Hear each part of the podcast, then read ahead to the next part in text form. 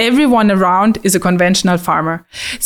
And on paper, there are many ways of how you could transform. But then it's also, again, the social dimension. If you're the only one, you're the weird one. Beste luisteraar, een unicum. Na bijna 40 afleveringen gaan we vandaag echt internationaal. Tenminste, als Wilfried Reemans, onze Nederlandstalige Belgische gast van een aantal afleveringen geleden, even buiten beschouwing laten. Niet dat we al door onze duurzame koplopers van Nederlandse bodem heen zijn, zeker niet. Onze Oostenrijkse gast van vandaag zettelt zich juist hier in Nederland en spreekt de taal trouwens heel behoorlijk, maar voelt zich comfortabeler als we het in het Engels doen. So, let's make the switch. Today's guest works on making agriculture more sustainable, adding her international expertise and knowledge to projects initiated by Wageningen University and Research, De Burg. Armed with our translation guide on agriculture, we will dive into the challenges of modern agriculture, the nature-positive alternatives, its capacities to feed the world, and making a living for farmers in the roaring 20s. And of course, a lot more. Very warm welcome to Martina Huber. Hello. Hello. That starts in Dutch, but... Martina, we'll break the ice with a couple of icebreakers. True or false, right or wrong? Mm-hmm. And the first one is for you. Okay. First one, true or false? Uh-huh. Organic products in the supermarket are unnecessarily expensive. Oui. In the supermarket, unnecessarily expensive. No, it's no. Okay. Then we continue. Now you continue in the supermarket with your own shopping habits. So if you had to choose, would you choose an organic cucumber wrapped in plastic or a non-wrapped regular cucumber? So wrapped would be better. The wrapped organic one. Okay, that's the one that would be in your shopping basket. Mm-hmm. Okay, mm-hmm. Good. Agree or disagree? Modern agriculture is very inefficient. And this is your chance to make a definition of what you think agriculture is, or at least in this podcast. But agriculture is quite diverse. So agriculture is actually what we as human beings use the land for to feed us and what we eat. So in the sense also the animals that we eat. Okay. So that means, and that then has several subsets. And if you also consider what we use the land for, and that would be then also the trees, but that does not fall under agriculture, neither the fish that we fish out of the ocean. But this is a bit, diffuse.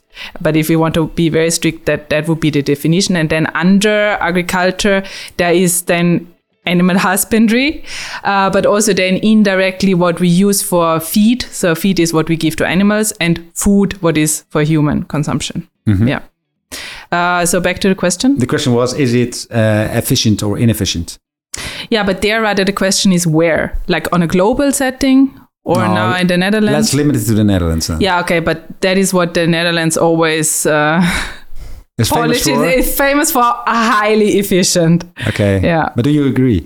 I mean, that's more or less the question. It is, in terms of efficiency, it's to the max. But we are at the peak. It cannot be... squeezed out anymore. Yeah. Okay.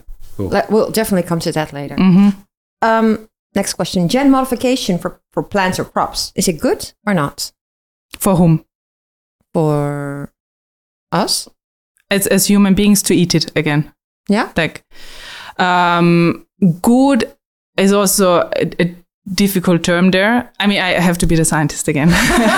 Very nuanced. No, indeed, because good in terms of what? That we have then that could help to have less impact on climate, or good for our health, or good to feed enough people, that it in different ways. But if I try to read in between the lines, it would be rather as the Dutch consumer if a GMO, genetically modified organism in that sense, crops or a salad or maize or something. If that is worrying for health, then I can say no. Not good. It's not worrying.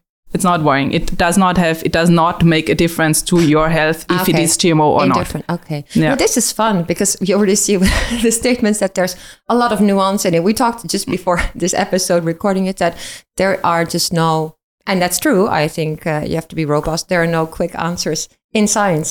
So we have to go deep, and we will go deep today. Yeah. But the open question we still have, Alder. Yeah, that's the open question. So then you can really think about it and give a long answer. What should be absolutely included in government policy from a sustainability perspective? From a sustainability perspective towards agriculture, that's where I would focus on. That would be, I would wish that it is more long-term, that it's looked longer than one government period. And I think this is really what's lacking, but this is a general issue. And then, because then you end up with things like the nitrogen, like the stickstoff crisis, because it did not happen out of the blue. The data was there before. It was known before, but ignored or just not put on paper. And then from one day to the other, farmers get punished for it. I sense a bit of a frustration, right? Or... luckily, I'm not a farmer, so otherwise I would have a lot. No, I can see a lot of frustration there. Yeah, because the frustration with scientists. That's that governments don't listen to scientists. Yeah, I think in general, or maybe don't listen is too strong, because I mean you can also not act upon it. Then you cannot blame politicians, because. I mean, you cannot expect that every minister has a degree in the ministry that he or she is working in, but that, and you can also not expect that, let's say, Minister of Agriculture would approach Wageningen University. I have a question here. What can we do there? Why not? But I mean, that sounds true. But then it's also very logical. Then it's also a bit biased. I mean, I would rather say that as we should also ourselves as researchers see our task in bringing it there, not just sit and wait until it happens, because it doesn't. Mm-hmm. And that's the same thing with climate change. We have, as climate scientists, we have been preaching this since the 60s, that this is going to happen, but nothing happened. Mm. And now here we sit. So it's rather, and then the what it would mean, the application, that of course it's not the most popular choices that you would have to make, but that's why it needs to be communicated, and the awareness needs to be there, and then people would understand. Yeah. So it's also a lacking of courage, maybe. So I would. That's also what I would like to see: courage in actually really long term from the government. Yes. Yeah. Yeah. Okay. Courage. Okay. Clear. Can we? Who is Martina Huber? Yeah. Can we start with that question? Who is Martina Huber? Yeah. No. Let's. Okay. A scientist, I guess. Good guess. Good guess. Yeah, I would say yes. I'm a scientist. I'm Martina Huber. Like I was mentioned already, I come originally from Austria, and this is also where I studied biology. It was general biology, not with a specific focus. So I did my master's there, and then didn't know exactly what to do. So I did a postgraduate internship, it was called at that time, and that happened to be here in the Netherlands in Utrecht. But that was rather from pragmatic reasons, because Spain and UK didn't respond early enough. So I ended up in the Netherlands. A total coincidence. And I was not, this is really disclaimer, I was not interested in plants. I was working on Alzheimer's before, and I never was actually really interested in plants, but then this lab was working on plants. Okay. And I just, so I did my internship there, and I really enjoyed the research atmosphere, how it was there as compared to what I experienced in Austria. And then I also didn't know how this whole PhD system works, and their PhD position opened up actually, and at the same time another one in Spain again, and I applied for both, but again? Yeah. Once again, try to go to Spain, to leave the Netherlands. Again, this isn't a good start. The Netherlands, you know, and then you have this weather outside, you know, and I could have had some sun. But, and again, it was the plants. Actually, the other one would have been something else. So I was not highly interested in the topic, but I really liked the research atmosphere. And I must say, I took... my PhD research one was on sustainable rice farming, focused on Southeast Asia, where there's really this traditional rice farming still with transplanting rice in the paddy fields to make that more sustainable. Okay. And that holds sun. Southeast Asia. There's a little bit of sun over there. So indeed, and I got to go to the Philippines actually. So I had my field work. I was actually doing my field work on the Philippines, and I must say I grew a lot into the topic. I really enjoyed it, and the more I was working in it, the more I saw actually sense in it, and that you could really do something, like really move something. And especially being there in the Philippines, you go there with a research question and you are there to carry out your field experiments, to collect your data that you can go back and do your analysis. And then you stand there in the fields with the rice farmers and with the contract workers actually that just live outside the research institute in the slums, and you talk to them, and then you feel like, wow, but this is so big. This is so complex. And then here I am just trying to answer my research question. What's the most bushy rice plant I put now in very simple, but that there's so much more to it and this whole social dimension. And I think this is really, there were some, experiences that I had before that brought me on that line, but there I really saw, okay, I for myself at least don't see the typical scientific path of academia that you just climb the ladder and you publish papers and this. But can you explain what is it that you saw that really struck you in the Philippines? What is it that really opened your eyes? Like, hey, oh my, does it work like this, or can we make it better? Yeah. Many things actually also. So where I was, it was the International Rice Research Institute. So it's really the center of, there are several institutes in all over the globe actually. But the center is in the Philippines. And then first of all, seeing how much manual labor this is, that they really by hand transplant the rice plants, and the same for harvesting. And it's the same phenomenon that is happening everywhere, that people don't want to farm anymore. Not just because it's not popular, but they can literally not survive on it, and move to the cities. So there's literally lack of labor. And then in addition with, okay, I need to explain a bit more maybe, that the traditional rice farming, how it is in the paddy fields with the standing water. This is now, fun fact, this is not because the rice needs this water. This is for hundreds and hundreds of years a natural way to prevent weeds from growing, because no plant can actually grow underwater or germinate underwater. And neither can the rice. So that's why first they have the seedlings outside, and then they need to transplant them into these paddy fields. Yeah. So the rice has a double advantage. It's already a plant, and second, the water prevents other plants from growing. Oh. And this worked for hundreds and hundreds of years. But now with climate change, the weather becomes much less predictable. So the plantings times are less predictable. And then if there are no rainfalls, the fields will be dry and the weeds are coming. Yeah. Okay. And then what they do is spray herbicides, and spray lots of herbicides because they were not used to it. They cannot read instructions because they cannot read, and then they don't protect themselves. So it goes into groundwater. So it has really strong effects. And this is exactly what I was working on, to find actually rice varieties that can compete against the weeds. So you would have much less weeds, and you would need much less herbicides, preferably none. And there I really saw, wow, but you can really make an impact there. And you really see these people, how deep rice is everything. Rice farming is really their life. They eat rice 5 times a day, and this is not exaggerated. This is really the case. Yeah. And so you're a rice expert then? I'm a rice expert. At a certain point. Yeah. Okay, but then, okay, you got your PhD. So I'm still actually introducing myself. So okay, so I finished my exactly. So I came back to the no, it's good. But then I answer your question with this. So actually, I came back to the Netherlands and I did my analysis and I defended my PhD in Utrecht. And then it was clear for me. Okay, I don't see my future as in that in the Netherlands are probably, because I was the only rice farmer here, but not in the traditional academic pathway.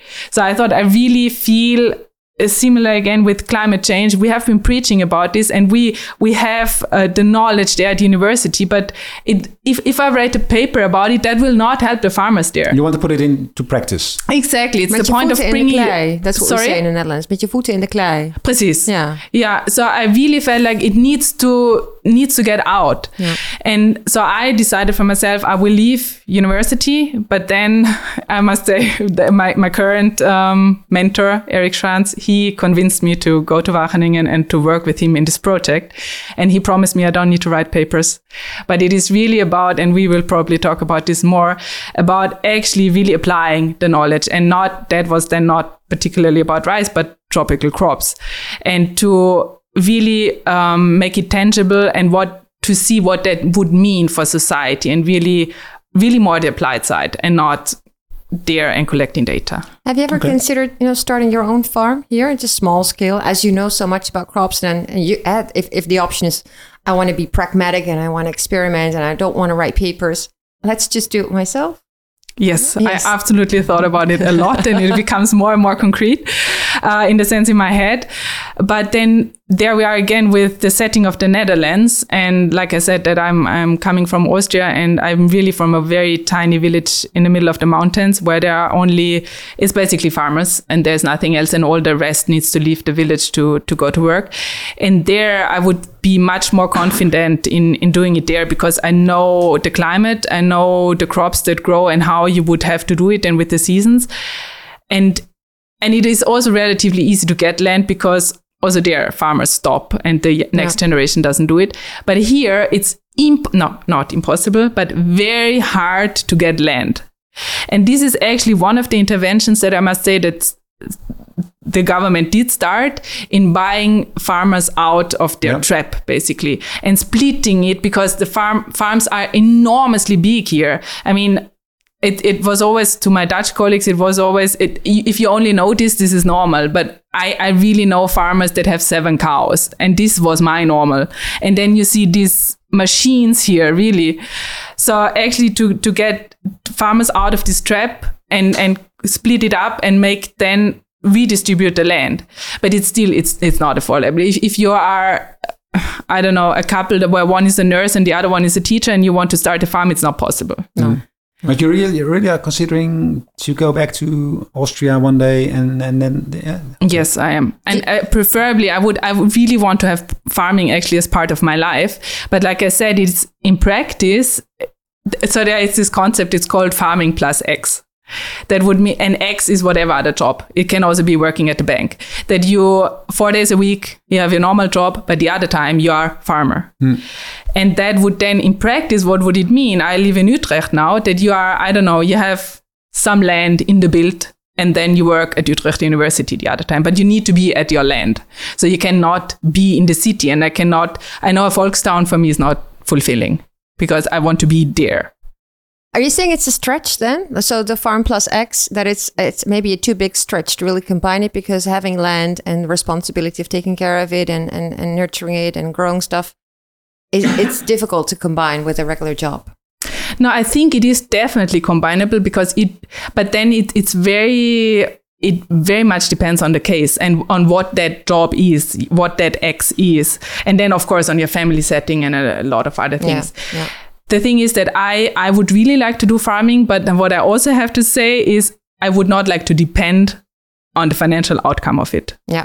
So rather farming for self-sufficiency maybe, or small scale to support yourself and your family. And to show that it can be done different. And literally, like you said, to try it myself, you know, not just theoretically talk about it, but really doing it myself as a farmer. Yeah. So we're talking about self-sufficiency farming, and we started off with one of the statements about efficiency in Dutch agriculture. Maybe that's we can use that as a bridge here. So what is your view on the Dutch agricultural system? So then specifically looking at mostly looking at crops, yeah. Making use of land to grow food and feed. Mm-hmm. Yeah, exactly. Yeah, so in terms of, if you say efficiency in terms of what you get out per square meter, then it's highly efficient what is done here, because also it's just incredibly mechanized. So there's basically no handwork, but very little manual labor. And the machines, they are so specific to make very specific machines to enormously big machines that just the whole aim of it is that you need that one person can do the maximum possible. And that's why you have one farmer couple and the area they farm is so big. I mean, you can also look up numbers, how much more the farms grew, but the number of farmers did the same. Mm-hmm. And that's why, even though they have all these machines that make it much more time efficient also, still they work from morning to evening, just because in order to survive and in order to still make a living, you need to grow bigger.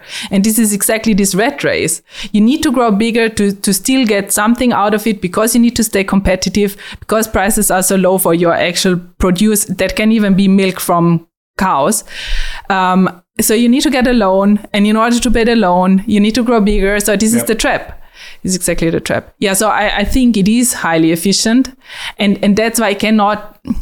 Probably there are ways, and people are still trying to make it more efficient. But in terms of what yield do you get out of a certain area is really incredible here at the moment. Yeah.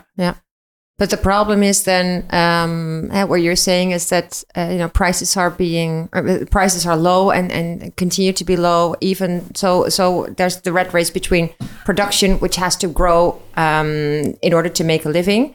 But can you link a little bit on what are the implications of that? So I think we all heard about soil extraction or the poorness of the soil, because we ask so much from land, and there it taps into a lot of challenges that we have from a climate or biodiversity perspective. Can you elaborate a little bit on that? Yeah.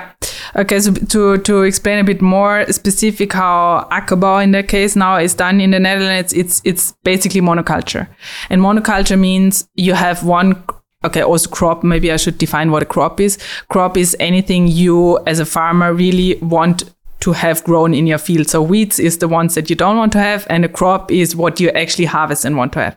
And this can be wheat, this can be maize, this can be sugar beet, this can be potato, whatever. So in order to make it as most efficient as possible, you have a monoculture, and this in the biggest area as possible, because then it's all the same. You can use one machine for all of it. So this is also what happened. So you have, and in addition, it's the best if the field is square, and this is exactly what you see. And you go with by train, and you have only squared fields. But and not also, in the long term, right? I mean, because it makes the soil.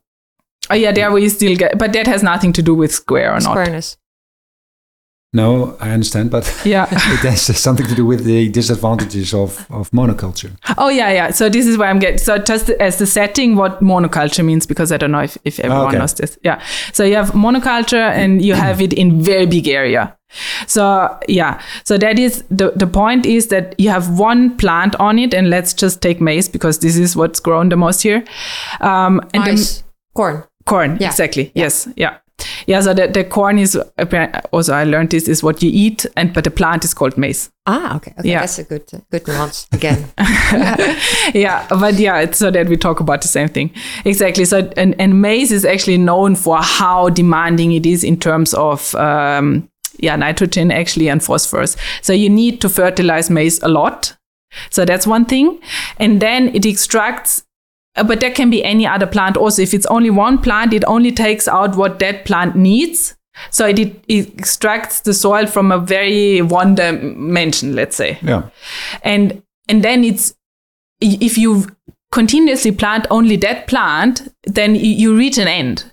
So, and that happens. And that's why we add a lot of fertilizer. Yeah.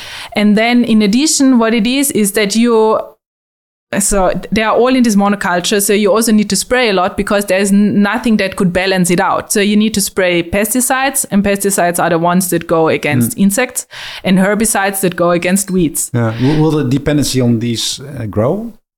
I mean, the longer you use it, that you need more of it? So the thing is, it's how should I say? It's, again, I need to redefine the question a bit, I think. Yeah.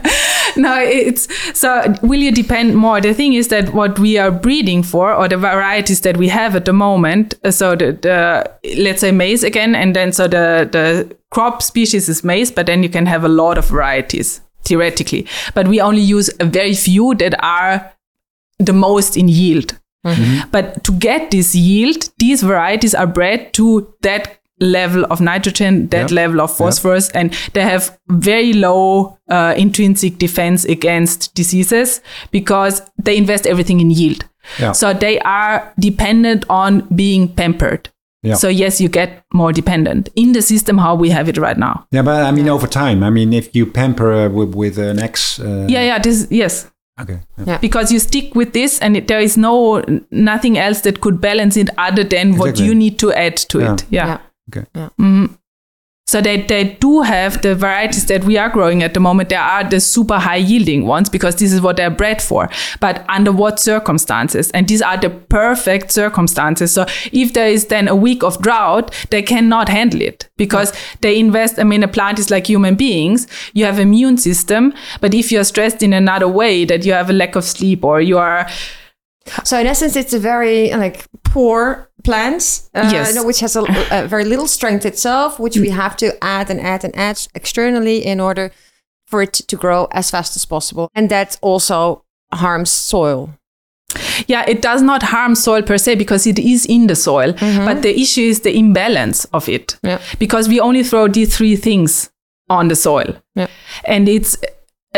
plants take up a certain amount, but another amount not, and that then leaks into the groundwater. So it's really the imbalance, and then also with probably what you are hinting at is at the microorganisms that live there. It's just out of balance. Yeah, it's like if you take an overdose of vitamin C. In principle, vitamin C is good, but it's about the balance. Yeah. All right. So overall, there are a lot of disadvantages to monoculture. So again, we didn't actually get to this. No, I was asking, what does it lead to? I mean, exactly. So now we have the setting clear. What does it lead to? First of all, loss of biodiversity. I think that already becomes clear because if we only grow one plant, then there's maybe one insect that is perfect for this plant and the rest is just not there. Yep. So you lose a lot of biodiversity above ground, below ground, but also around it. Because if you... Yeah, maybe we can go to it later. Anyway, it's biodiversity loss and then soil degradation. So it's also the draining of the... So also with this setting of the square fields, this is what I was hinting at before. So in principle, the squaredness is not an issue, but why the fields are all squared is because here in the Netherlands, you need to drain the soil to actually grow maize, for example. Maize is really not made for this soil. Maize really doesn't like it wet. It does not like to have wet feet. So what you do is you drain the fields to make it drier. And then even more dry than for other crops would be necessary. But in order to grow maize, you need to make it really dry. And so you have all these ditches. But that what then means if the rainfall comes, actually, because the rain falls and then it drains. So it carries all the nutrients with it, where otherwise it would stay there. So this is another thing that happens. And then it goes into the groundwater. Then we have the nitrogen crisis that we already touched upon. Yeah. Because water quality, it endangers the water quality then. Of course. Yeah. Also, and it's because the thing is also with the fertilization, it's just over-fertilized. So actually, this is also something where I first thought this is just appears to my eye, but actually it is like this, that when I compared the greenness of the grass to what I was used to from home and here, it's a completely other green. It's a very turquoise-ish green almost. And this is, actually I looked it up then, and it's just complete over-fertilization. It gets this oversaturated. If you would do Photoshop, it's this oversaturated green. In the Netherlands, you mean, compared to Austria? Yeah. It is. In addition to that, it is one type of grass only because the Holstein, like the black-white cow, can only eat this grass. The rest they cannot digest. But these poor cows are bred to not being able to digest anything else. So it needs to be exactly this grass. And this grass is completely over-fertilized. And that's completely tied together then. Because if you say the cow can only eat this grass and we only feed it this grass. And then you kind of, keep something in place which is very dependent on each other. And if you just... change one tiny bit, then the whole ecosystem collapses. This is a perfect example, actually, because if we would say, as plant scientists, you need to increase diversity in the field, then in the grass that you have clover there, which is clover is a legume, and legumes are the plants that actually can fix nitrogen in the ground. These are the only plant family that can actually do this. And this is another thing that is really lacking in the Netherlands. right now that there's no legume, actually, no major legume. It's mostly the few grains and then potato and then other things. But there's no actual legume in the whole system. No, but all of it is imported because we feed it to animals. Again, mostly we also eat it, but that's marginal. But then clover, you could add it, and it was also, so it would also be green manure actually. But then the cows cannot eat it. I mean, they get bloated and diarrhea, and they then don't give enough milk, and they're just suffering. So you cannot do this. But they were bred like that because they are bred like this. The Milka Alpuku, I mean, she eats everything, right? That one for sure. That's also why she got probably purple. But also the cows that I know at home, I mean, they're literally just there in the mountains and they eat what's there. Yeah. And even these are 200 different species. And that's what makes them healthy. And also the poor Holstein cow. But things in Austria have developed as well, right? I mean, it's a bit of a romantic no, picture so the thing of Austria. Is, actually, if my uncle would hear me talking here, so they are not at all proud about this, right? The funny or not actually funny thing is that they look at the Netherlands or Northern Germany. This is, you know, where we want to go to. This is they advanced. Of oh yeah, because everything is so efficient, you know, and this is where they are aiming at in theory. But then it's funny for me, or like just a realization for me that here I see now that we are here, everything is suffering for this extreme efficiency, and that we really see, okay, we need to go down from this. And then over there, I see that they think, okay, we are leaving behind the mountain, even under a rock, you know, and we are doing it like, yeah. But and this is really the mountainous area of Austria, and in the flatter part, in the east, it's also bigger, but not to this extent. But I also have an uncle doing farming there. But then what it is actually in the mountains is that just the mountains prevented this from happening. Otherwise, we would sit maybe in the same situation as here. Yeah, but it's just because of the mountain. It's not possible. You cannot go on there with a machine, and you can just not do this. No. Yeah. Maybe back to your, because you mentioned in the beginning of farmers, you said, well, if I were a farmer, I would be really angry and frustrated with everything that's being thrown at us, mm-hmm. With the whole nitrogen dilemma problem that we have currently. On the other hand, I also hear some criticism from your side on the current agricultural approach that we apply, so monoculture and a lot of fertilizers. What is your sympathy with the farmers in the Netherlands? Yeah, so I think really what I also learned with my work in Wageningen is also this misconception that is not, the farmer doesn't do this because they think this is the best. This is, I really think it is mostly because there's just no other way, or at least for most of them, there's no other way visible. So you do this because you're forced into the system because of million historical reasons, where also banks played a role. But then also it's only imagine. So I was also visiting one biodynamic farmer in Zeeland, but then it's just also the whole structure. So everyone around is a conventional farmer. And on paper, there are many ways of how you could transform. But then it's also, again, the social dimension. If you're the only one, you're the weird one. Maybe making the bridge to your work, because you're working on solutions that could help farmers potentially going forward at the work. Can you explain a little bit? You mentioned it briefly, exotic plants, no rice, but what are the things that you're working on? So the bigger project in what we are working on in Wageningen, in the project I'm part of, is increasing biodiversity for the Dutch food system. And this is the different subsets. So the first one is the production, really. And the second one is post-harvesting and processing. And the third one is then really supermarket consumer side. And what's the higher objective then? To make it less dependent? To bring more diversity, because less diversity is, and maybe... Should I elaborate on this now? What are the drawbacks of less diversity? Yeah, sure. Yeah. I guess in the production side, we actually covered it quite a lot already now, what monoculture does. Yeah. But then in general, also if you you are so dependent on the market, on the global market, because you focus yourself on a few things that you produce, and then you make yourself very vulnerable because all the rest you need to import. So you are very strongly dependent on the market to what you want to bring in, but also what you need to export. So that is one thing. But on the other hand, you also, it strongly shapes what you're doing. So if prices fall and rise, you need to adapt to it. So what happens if maize prices really drop a lot? Yeah. And then in addition, you are very vulnerable to climate change also. Because, I mean, it's the basic thing is you don't put all eggs in one basket. But this is what's the situation at the moment. That's what we talked about with Ami as well. Eh? The previous episode on complex systems or complexity theory. Bananas. With the Cavendish bananas, where it's just one type of banana, which seems a very solid market. But then actually it's very vulnerable, as you were saying, for maize as well. Yeah.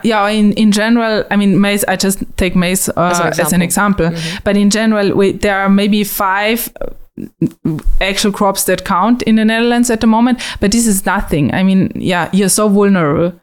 Yeah. What are the 5 biggest ones in the Netherlands? I would also have to check the numbers, but certainly it is the maize. Yeah. And then it is also potato and wheat a lot. So potato is a bit further down, but maize and wheat are the 2 biggest. And again, I'm talking about crops, but then a lot is grass, basically, to feed animals. Yeah. Okay. But you were telling about your project. Sorry to interrupt. Correct. Yes. Yeah. No, so in essence, it's to bring more diversity. And then for the third part, actually also, what would that mean in a supermarket? You know, if you have, maybe I come back to the first part again. To bring more diversity doesn't mean only, so it means 2 things. First, to increase really diversity in the crops that we grow, and that can be done in different ways. Either you go back to crops that have been grown in the past, but for one or other reason, economically were less interesting, or of other reasons. And like the 5 shaped colors of carrots, like the orange carrot. For example. So what it would mean, not just to increase diversity in the field, but in the whole chain, like seeing it as a food system, also what would mean more diversity in the supermarket, and then also what would that mean for the consumer.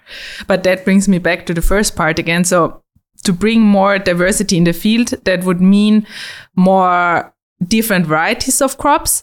So going either in their different ways. So you go back to crops that have been grown in the past, and they're called heritage crops or neglected crops, like really what the grandparents still used to eat, but then... Postelijn, hè? Pastinak ook, ja, precies. Ja. The multiple colored carrots. Koolraap of deze, My grandmother always used to postelijn, because there was a lot of nutrients that are very healthy nutrients. Yeah, yeah, also what's they called the sort of coal. Mm-hmm. There are lots. There are different cabbages, and the thing is also, it's not only that some, for many, it's really just economic reasons why they have not been grown anymore. But others are also that they are a lot connected to war. When people were poor, then they had to eat this. So you don't want to eat this anymore, because it's poor people's food. Yeah. Mm-hmm. So it's a lot also this. Besides, many of them would actually be very healthy, but then, it has these associations. So going back again to these crops that are actually super well adapted to the Dutch ground, right? Mm-hmm. And then we come back to the maize fields. So this is one, but the other one is also to try and bring in new crops, new for the Netherlands, but that are crops somewhere else in the world that would maybe be possible to grow here, thanks to climate change in the future. So this was actually then my part, to try semi-tropical crops, to grow them here. And the point was not to grow them in a greenhouse, because greenhouses already... We don't want to lose sustainability just for the sake of increasing biodiversity. So greenhouses... but you did construct some tunnels, right? I mean, exactly. So what I mean with greenhouses is really the heated greenhouses, the glass house, where you obviously you can create the perfect environment. You can set all the parameters, but that's really not the point. The point is to try it in the tunnel system. And the tunnel is, you have it's literally just a normal field, and then you put a plastic foil over it, like a half dome shaped, and they call them polytunnels, because but that's just a form of protection, right? It is a form of protection. But is the ultimate goal to do it without the tunnel, without the plastic, without the protection? Sorry? Is the ultimate goal to do it without the... Not, I mean, for the semi-tropical crops, I think then we are 500 years in climate change, and then probably we wouldn't want that. No, we wouldn't want that. And it's also, it depends on, so just the foil, what it does is actually that it just, it creates a microclimate. It is actually climate, exactly what climate change does. It's this glasshouse effect. It captures the radiation, the sun radiation. Okay. And keeps it in there a bit more, and it keeps this humidity trapped in, and this is exactly the tropical conditions. Yep. And this is what we wanted to try. Would that actually, but you don't heat anything, right? So it's literally just this thing on top, and what it does is that it extends the season. So you can plant a bit earlier, so already in mid-April, and you can go on until October. Mm. And that is then the season, that makes the season long enough actually for the semi-tropical crops, and to give names to it that people can actually envision what this would mean is the famous Kauseband, for example, or where we had 4 different varieties of Kauseband, the purple one, the green one, and then also herbs like the Thai basil, or then we had bittergourd, and so in the Suriname cuisine this is the sopropo, which is also super healthy, and then kangkong, the water spinach, these things. And yeah, it was literally a trial. Would it even work just like this? Because nights are still super cold. It gets cold in the night. And did you manage to? Of course, that's a follow-up question. Okay. Surprisingly well. Like really, I was really surprised, which is super sad on the one hand, but because we had just a crazy hot summer, and then. So in the beginning, how it was in the past season is in the beginning, it was very warm. So seedlings is established super well. And then it was raining a lot, but that didn't matter because it was still warm.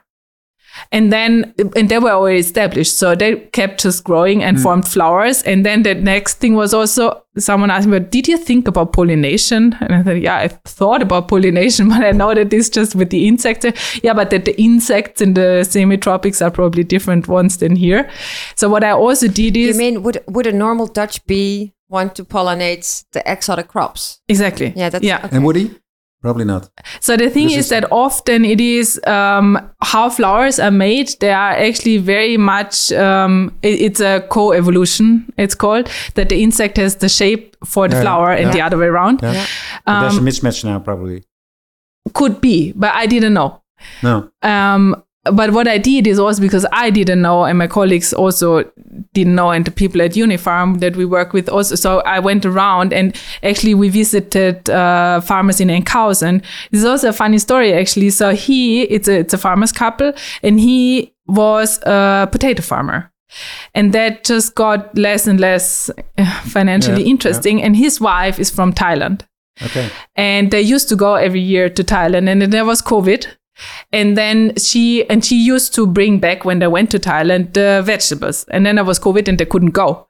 So actually her relatives from Thailand sent her seeds that she could grow it here herself. And she just tried in a very small side batch, and it worked for herself. And then she did it again next year, and there was even more. And then she via her Facebook network, really, she started selling this stuff. And people from Germany came to buy her bittergourd. So we were, it's an incredible story now. And now they totally gave up on the potato stuff. So he got convinced. So for him, it was, she let her do her stuff, you know, her gardening. So now it's really, they do it still, just sell it via Facebook. Okay. And they expanded a bit. So anyway, we went there, and also just to learn from them how to see what people already do. And that's also the part of the project, actually, to really, we got aware that these things are already happening, because this is exactly the Dutch society is so diverse, actually, but it's not, well, you don't see that represented in the supermarket. But it's also the so many immigrant communities and such a rich diversity in culture, and so people who eat so many different things, but where these crops are bought at the moment is either at the toko or at the open market. Yeah. And this is then where this stuff comes from. It needs to come from far. And then like the tire blood, maybe that some people know, this really comes by plane from Suriname because it needs to be fresh, and it can only last a few days. that you can actually use it. So it comes by plane. It has an incredible footprint. Exactly. And it's also incredibly expensive. And then you can imagine that these are, they do not have maybe the biggest budget, but they are willing to pay this price. And then you see what this means for these people, and the cows are the same, and it's not the same as spare Gibbon. And then you also see, okay, and how much that means to these people. And in fact, people do try to grow it in their backyard. But that's emotional value. Absolutely, a lot. If you come from somewhere, you are, I see this analogy actually with the plants, that you pluck them from their natural habitat and you put them here in the Dutch surrounding, and it's so different, you know. And then again, like, we are back to the insects. Would the Dutch bee even hop on my flowers, you know? Yeah. But it did then. It did, or actually. Did you do like artificial pollination? No, I didn't. But so when I went to Enkhuizen to talk to Nico and Arrasen, then I asked them, but what did you do? Because the people at Unifarm asked me, but should we order bags of bumblebees? And then, okay, actually, they do this. I was not aware that you can order bags of bumblebees to pollinate your greenhouse, but this is what they do. And then you close and let them in, you know, and you don't enter because they would go out. Yeah. And I thought, no, but this goes totally against my sustainability values. Yeah. So what they said, Nico and Horace, nah, but we just leave it open for some time and then insects go in, and it worked. So this is what I did, that in the morning when I came to university, I just went and opened the tunnels, and then it worked. So I don't know which bee or which fly or what wasp it was, but it worked. And I had from all the 50 different crops that I was growing, there were flowers and there were vegetables. Yeah. So, yeah. Well, question on because you said, unfortunately, we had a very hot summer. Yeah. But on the other hand, I mean, that's also what they predict, what scientists predict. That's exactly the case. Exactly. So actually, if it works well in these exceptionally warm summers in the Netherlands, then this is a good thing, at least for your exotic crops. And how does it compare to, you talked about the corn, mice, mm-hmm. mice, does not need wet feed. So where do you see the balance? Are there traditional crops? I also heard the story about, we had very wet soils last couple of months, and there were a lot of potato farmers.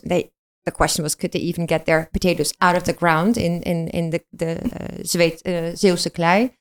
So where do you see a potential threat with climate change for Dutch crops versus the uptake from your exotic crops? Mm-hmm. Yeah, so the climate scenario is actually what also just from KNMI, what came out is that it will get more wet. The winters will get more wet and the summers will get more warm. So it's in terms of the wetness, I think it really we should really go to not try to again. Okay, no, I don't want to give recommendations, but I just see it as tricky. Try to what we often think as human beings, we make the setting and we shape the environment to fit then our crop. Right. But rather the other way around, to see what crops do it actually under these conditions. And then what we can do at university and what we can add is to make informed decisions.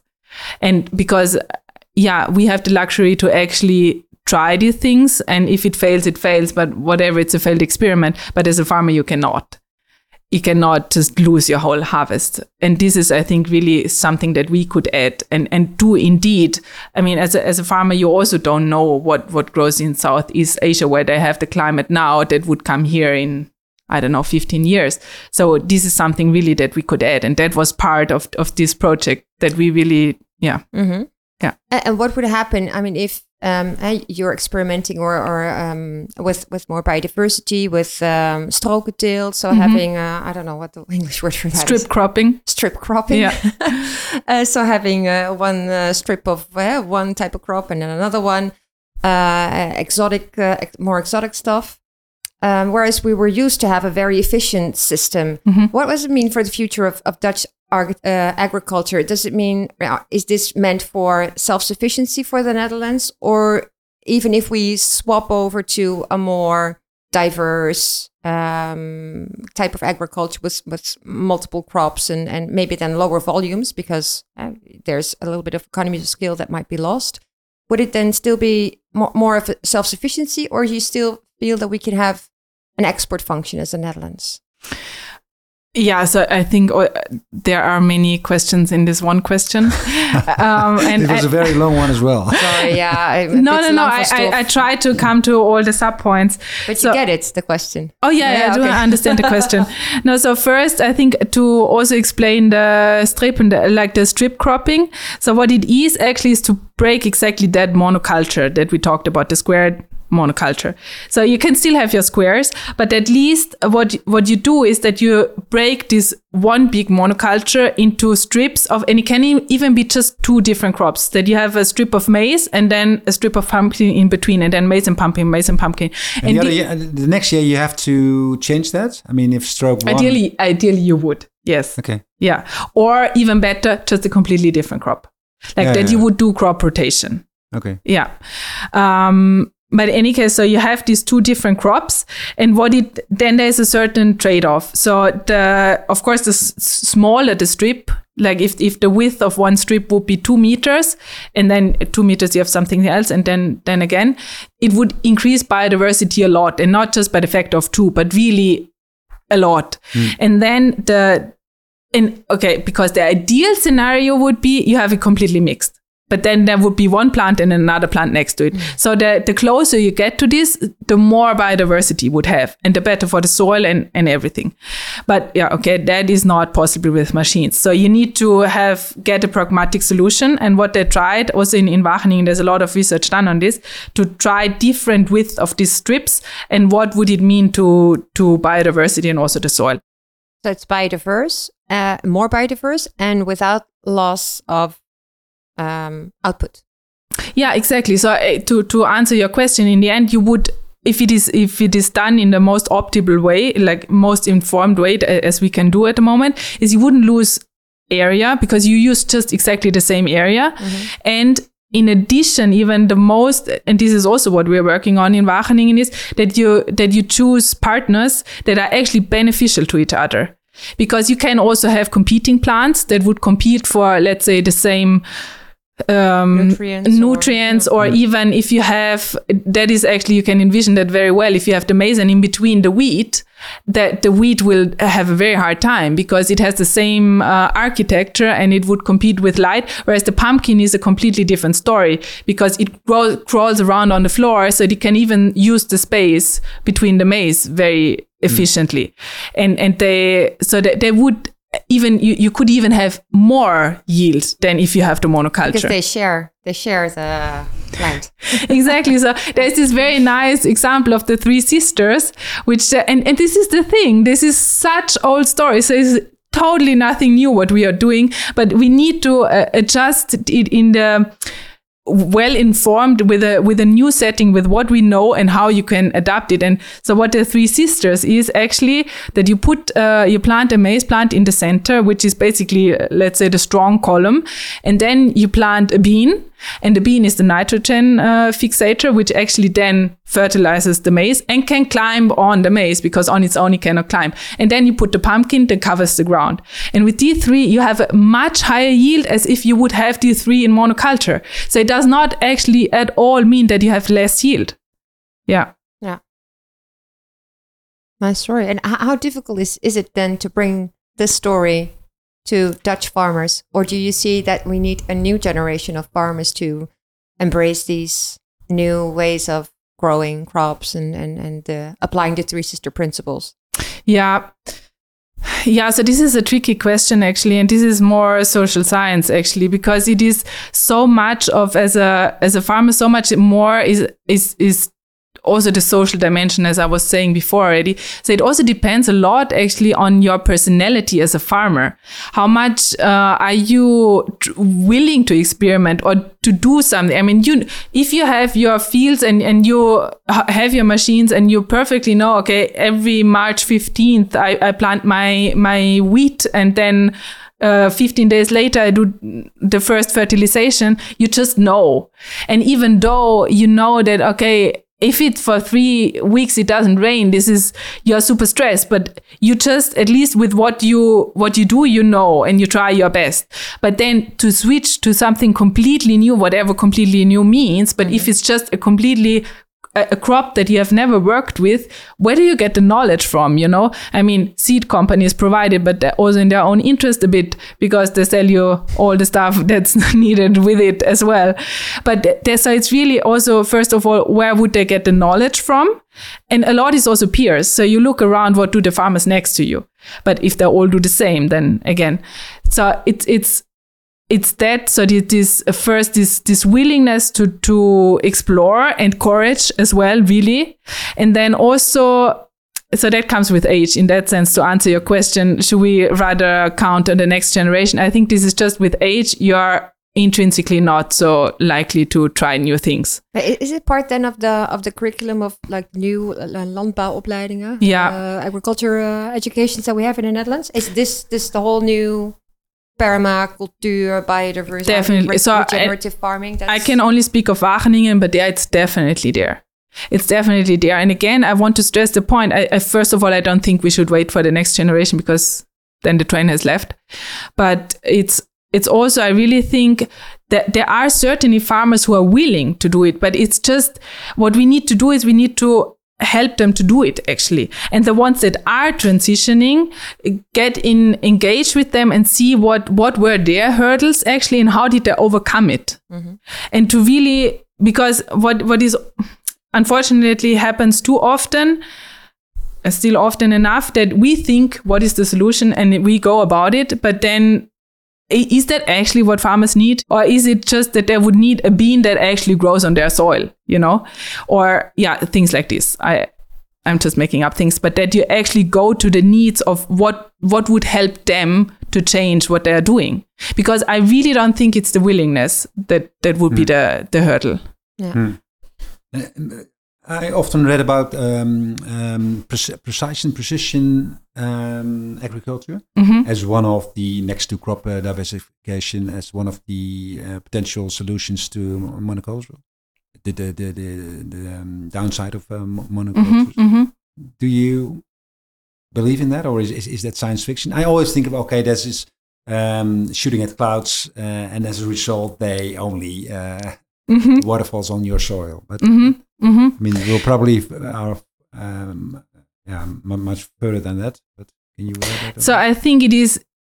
There are many solutions, like many things that need to change, in many ways to change. But there is, in principle, I think there are these two ways. I don't know if you ever heard about the wizard and the prophet. But it's this, I love this book.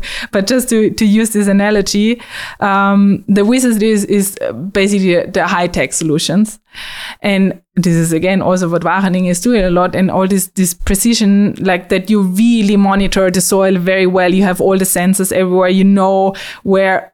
So then you could also make irrigation much more precise, because this is a lot what's at stake in the south of Europe. That is just too dry. But at the moment, it's just irrigated, but also plants that would not need it at the moment. So you could make that much more efficient. Same with fertilization. Same with pesticides, herbicides. If you would actually only give it there where it's needed. But I think this is only one way that would help. And this is... really not a solution that could be globally applied. I mean, this is, again, we are speaking about the Netherlands. We are rich here and we could do this. So envisioning that this is a solution, I find it from such a luxury position put. Okay. Yep. And to have the other side there, the profit would then be rather, we fundamentally need to change. It sounds big, but we need to change the system in the sense you can have all these tech solutions, but it will just give us a minute of breathing.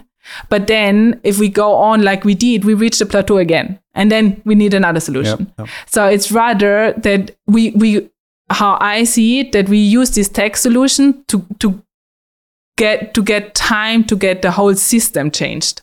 But this is also actually same with renewable energy. Yeah, that the energy that we use, we try to have as much renewable as possible. But if we increase with the energy that we use, then we reach a plateau again.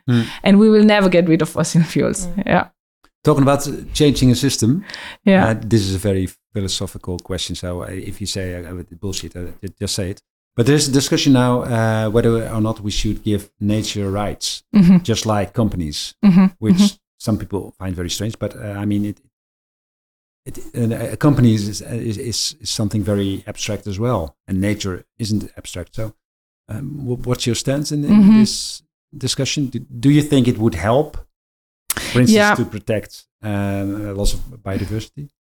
Yeah, I think these different ways of how human beings see themselves in relation to nature, like there are these four different ways, but basically what it is too much. No, so people see themselves either as we are humankind and nature is there, and if I want to take a walk, I go into nature and then I go back home again, and so nature is decoration. Yeah. And then the other one is that you see that nature is important because it actually enables us to live. So you see the use of nature other than only decoration. And then it goes, you always, there are these different steps to go closer. So the other one is coexisting. So we are here and nature is here, and nature needs its space and we need our space. And then the more you go on, the more it is integrated, that you actually see, hello, as human beings, we are just one part of nature and not the other way around, right? And it's not that, but that awareness is grown, right? Or I have the feeling that awareness that we are coexisting, like you say, I mean, next to nature, that awareness is growing? I don't know. I feel like in our bubble, I don't know about your bubble, in my bubble, I would feel so.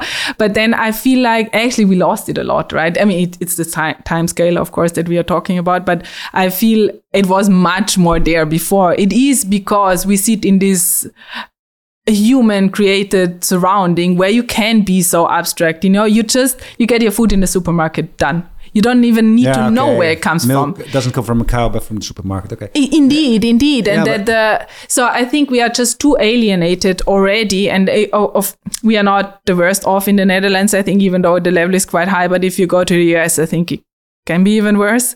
But I think that's why, because we are so alienated and because there's such a distance. In that sense, it might serve giving nature rights, that it might serve the purpose that it could actually defend itself, that it is part of the equation. And I think it comes back to true pricing, right? If we, the price that we pay right now for a banana, I don't know what. Yeah. A banana is not the true price, because it is, if it's not a fair trade. Exactly. Okay. And if in that sense, if nature rights would enable us to put nature into the equation and for companies to defend why it has to have this price, then it would make sense. But what I find, practically speaking now, very tricky, what are nature's rights? I mean, how do I know what nature's needs are? I think, in my opinion, nature's needs are like, get rid of human beings, literally. That would just, so then us as human beings, we give the rights to nature. Yeah, nice, you know. That's a total different scenario. Okay, but, it was a philosophical question. Yeah. I have one final question, and then maybe I'll let you have one. So you can decide if it's a final. I don't know. It's my final question. I didn't want to decide for you, but it's my final question. Maybe you can linger on your final question. Is it the time that you prepare coffee now? No, just wondering what's your view on. I read somewhere yesterday that globally, 50% of the land that is available to use is used for agriculture. I'm not sure how that exactly plays out in the Netherlands. But do you think, should we strive for making less intense use of land for agriculture to bring that percentage down? So to say, hey, can't we do exactly what we do now, but then with less land? It's a debate in the Netherlands as well. I mean, some people say there's a lot of land used only for cows who are in it for 3 hours a day. Yeah, you get into the tricky question, of course, with now using a lot of land for cattle, for koeien, for cow, and etc. But without diving too much into that discussion, do you think we could do with less land for agricultural purpose? Less land for agricultural purpose. Yeah, I need to put it there now. The land sparing versus land sharing. So it is. What would you do with if you make agriculture more intense, and in that sense you would use less land for agriculture, what do you do with the rest? Because if you put buildings on it, that's one thing. But if the aim is to give it back to nature, that would be then land sparing, that you whatever you use the land for, and this is literally what we extract as human beings, what we literally just use the land, and the rest you leave it to nature. But what the other way could be land sharing, that is that you do exactly the opposite, you intensify, so that you have then, for example, where the cattle are, but you also put trees there and you put less cattle there, so they just walk around, or it can be sheep, it can be anything. You put trees there, you put bushes there, you put berries there, you let people walk. So it's recreational space, but it is also space where food is produced. So in that sense, and it's the same area, so but it's shared. But then so the questions are really, what do you do if you make it more intense? So that land where agriculture is then used more intensely is really completely degraded in that sense. It's completely extracted and it's used as a slave. And then kind of make this clear cut, and the rest we make a national park, and no human being would ever put a foot on it. Yeah, but if that is 3 square kilometers, there's no gain. So I think it is really a balance, and it also very, very much depends on the context, because if you would do plug and paste that to Africa, where we have a completely different situation of soils, where soils are so nutrient poor, you cannot, land sharing, land sparing is nicely said, but if you want to have more yield from that area, you need to put in more fertilizer. And this is a completely different story in the Netherlands. We cannot even put more fertilizer. So I think here, in making it even more intense, I think it's hardly possible, but it's rather to actually change and see it also as a different way, that you can also use this as recreational space and use it in different ways. Use is again not... Is it then something like what we call the voedselbos? Precies, something like this, yeah. We spoke to Tim van Hattem, who was working at Wageningen University as well, probably, okay. Yeah. What's it called? Plan NL 2120. So it's a new map of the Netherlands where also I think, nature, agriculture, living, everything has a different... It's more in balance. Mm-hmm. There's more more space also for nature. Okay. But that was my last question. Now my final question is about a totally different subject. I read in your LinkedIn profile, I guess, or I just heard it. No, I heard it from Marloes. You are one of the founders of the Klimaathelpdesk, right? Yes, that's correct. Can you tell something more about that? Yeah. So the Klimaathelpdesk is actually something that arose from the Fridays for Future protests back in the days, like 3 years ago, where the kids were striking on Fridays on the street, and it was about climate change really, and also about what happens to their future if we go on like this. But then it was very easy to say, the stupid kids are striking there and they have no clue what they are talking about. Yeah. But we, sitting at university as climate scientists or other scientists, we know that actually this is absolutely true what they are talking about, but nobody believes them, or it's very easy to just kick them away. So what we said, actually, what we can do is we can provide the facts to them and show that this is true what they're saying. So actually, this is how we started with the pledge at university, actually. And so it's not making them scared. What you sometimes hear, that people say, okay, we are making kids scared of the future, we should not do it. But it's more a sort of confirmation of what they are that this is true what they're saying. Yeah. And also then we also realized, us as scientists, again, we are sitting there with our knowledge all nice and great, but does it actually get out there? And actually, we totally owe it to the general public. They are the ones paying us. And it's not, even if we say, the knowledge is open out there, it's open access. Yeah, but honestly, who reads these papers? Like, you cannot. And then that was the point that we said, this is actually our duty to inform the general public. Giving back. Yeah, indeed. Okay. It is our duty, because we do know what's there, but it is our duty to inform people. It is the same as if you are a doctor and you know smoking is bad, you need to tell this person that this is at least what are you running into. What you do with that knowledge is up to you. This is really, but at least that people do take informed decisions and why certain things might be necessary, that there comes a carbon tax or something, whatever it implies in the end. But that was actually the initial spark. And then what we decided, okay, how do you do this? Is that we set up a website, a platform with a very big button, put any climate related questions, whatever relates targeted at youth. Exactly, because this is really where we also wanted to give the knowledge, because they don't get it taught at school, because their teachers didn't get it taught.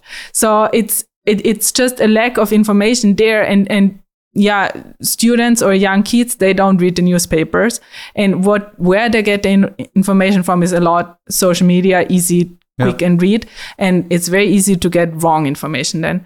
And so this is actually, we got the cutest questions from kids. It's really, for one question was, for example, that came in is, I see the people striking in the street, but who pays them?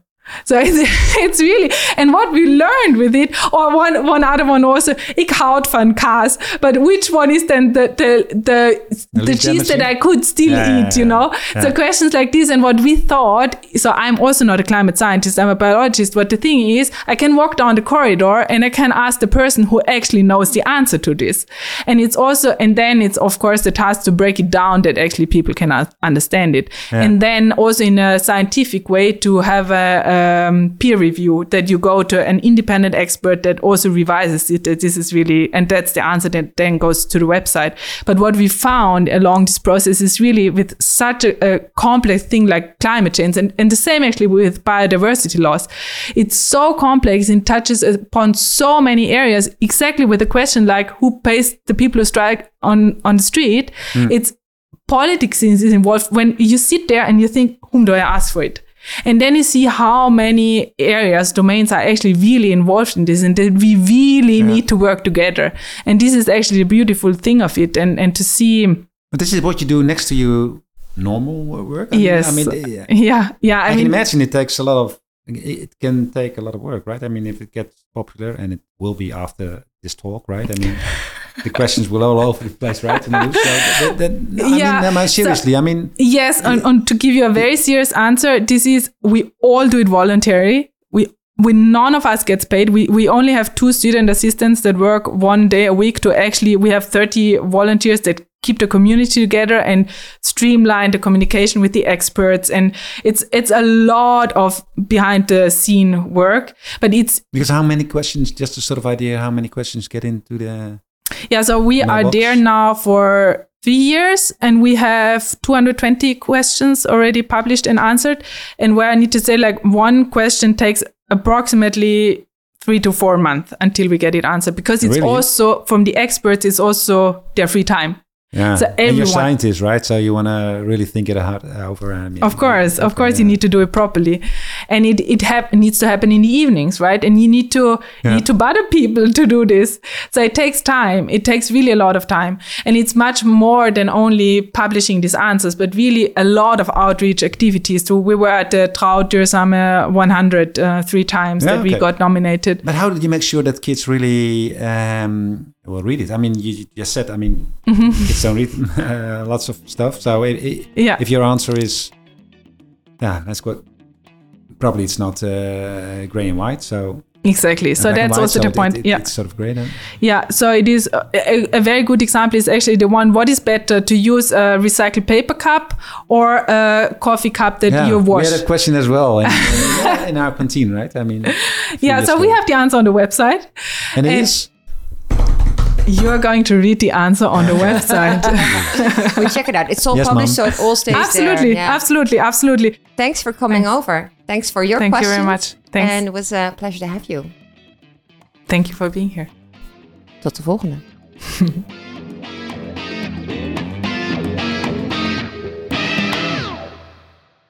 Marloes, de disclaimer.